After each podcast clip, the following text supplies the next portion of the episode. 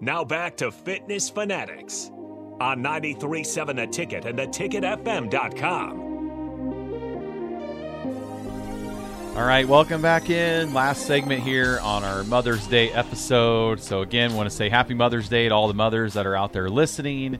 Um, we're just going to wrap up this last segment. I just want to kind of to share um, a little bit about my mom, what she kind of instilled with me, and the one thing that stuck with me is uh, my parents got divorced when I was three.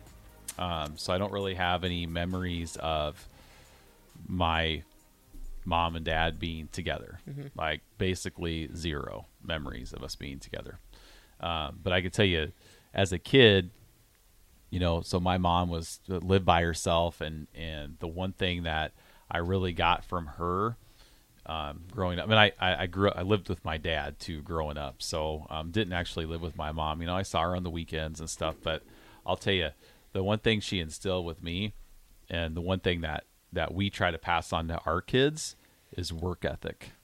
Um, I mean, my mom, you know, she, when my parents got divorced, she had moved into an apartment. Um, she bought her own house, but she would she was a waitress, um, and she I remember her telling me this. I could hear her saying this, like she would work. She had two jobs. Um, she worked at the Holiday Inn in Des Moines, and then she worked at a restaurant called the Hi Ho Grill.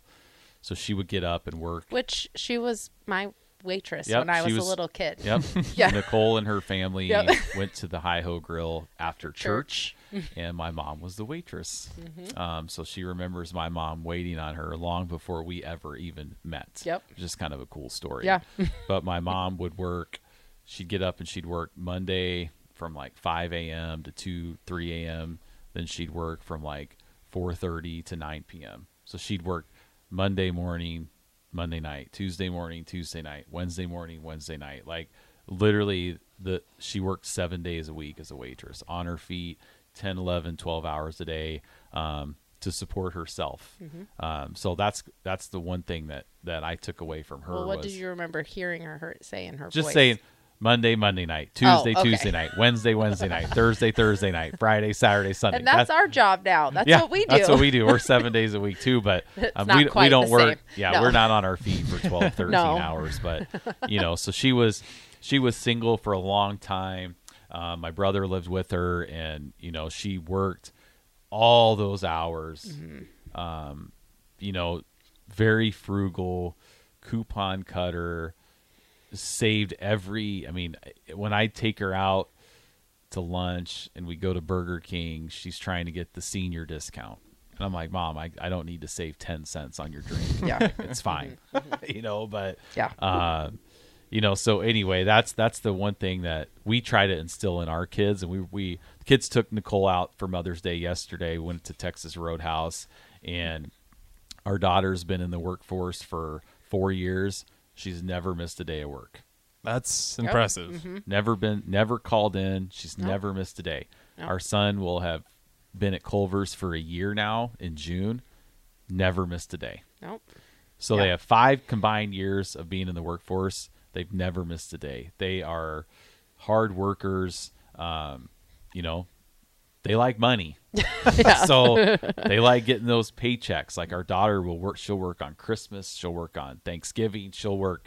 Like she's working today. She's working till three thirty today. Our son works five to nine at Culver. So you know they they work on holidays. They they're very hard workers. And and I've always you know told them like hey if you have a good work ethic you're going to be very successful even if you don't go to college right mm-hmm. because you're the bosses will notice a work ethic. And when you don't call in for four years at your job they notice that you know so that'll take you a long way. So that's Yeah. that's um, kind of want to share that about my mom. And my stepmom you know i lived with her um, from the time i was five and, and she passed away in 2009 um, so we're going on it'll be 14 years here in november that she's been gone um, you know raising somebody else's kids. You know, that's always an interesting dynamic. Step parents, step mom, step dad, step kids, this and that.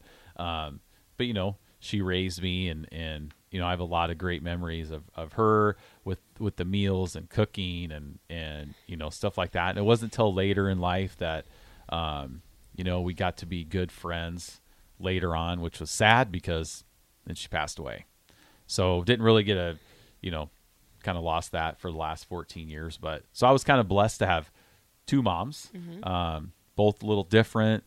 Took stuff from from you know both of them, so greatly appreciative to those two individuals. So I got to make sure I call my mom here later today. Yep. So I talked to her. She lives in Des Moines. I won't see her today, but I'll give her a call. Yep. Um, but again, thanks for tuning in. We appreciate it. Next week, we're going to be joined in studio by DeMoine Adams, former Husker football player and current Farrell's member. So we're going to chat with him about Farrell's, um, his organization he runs, teammates. Um, so please tune in next Sunday from 9 to 11. We'll see you next week. Have a great week. 93.7 The Ticket.